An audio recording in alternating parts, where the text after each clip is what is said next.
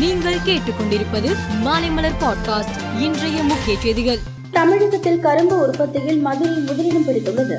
பொங்கல் அறுவடைக்கு தற்போது இரண்டு கோடியே முப்பத்து ஐந்து லட்சம் கரும்புகள் தயாராக உள்ளன. தமிழக அரசு பொங்கல் பண்டிகை தொகுப்புடன் கரும்பு வழங்க உத்தரவிட்டுள்ளதை அடுத்து கரும்பு கொள்முதல் பணிக்கான நடவடிக்கைகள் தொடங்கியுள்ளது. அதிமுக இடைக்கால பொதுச் செயலாளராக எடப்பாடி பழனிசாமி தேர்வு செய்யப்பட்டதை எதிர்த்து ஓ. பன்னீர்செல்வம் சுப்ரீம் கோர்ட்டில் தொடர்ந்த வழக்கின் விசாரணை வருகிற நான்காம் தேதி மீண்டும் நடைபெற உள்ளது.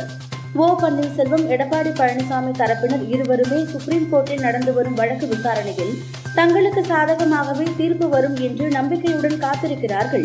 பீகார் மாநில முதல் மந்திரி நிதிஷ்குமாருக்கு எழுபத்து ஐந்தரை லட்சம் மதிப்புள்ள சொத்து உள்ளது. ஓராண்டில் சொத்து மதிப்பு பதினெட்டு ஆயிரம் அதிகரித்து உள்ளது கேரளா முழுவதும் புத்தாண்டு தினத்தையொட்டி நூற்று ஏழு கோடிக்கு மது விற்பனையாகியுள்ளது.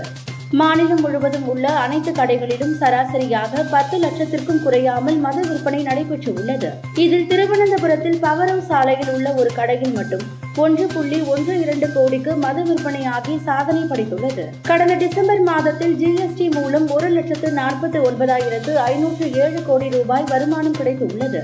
கடந்த பத்து மாதங்களாக தொடர்ந்து ஒரு லட்சத்து நாற்பதாயிரம் கோடியை தாண்டி ஜிஎஸ்டி வசூல் கிடைத்து வருவதாக மத்திய நிதி அமைச்சகம் கூறியுள்ளது. புத்தாண்டு தினத்தையொட்டி குருவாயூர் ஸ்ரீகிருஷ்ணர் கோவிலில் வயநாடு மாவட்ட பெண் கலெக்டர் கீதா கதகளி நடனம் ஆடினார். அந்த நாட்டியத்தில் தமயந்தியாக அவர் வேடம் அணிந்திருந்தார் பெண்களுடன் அவர் நளினமாக ஆடிய கதகளி ஆட்டம் பார்வையாளர்களை மிகவும் கவர்ந்தது.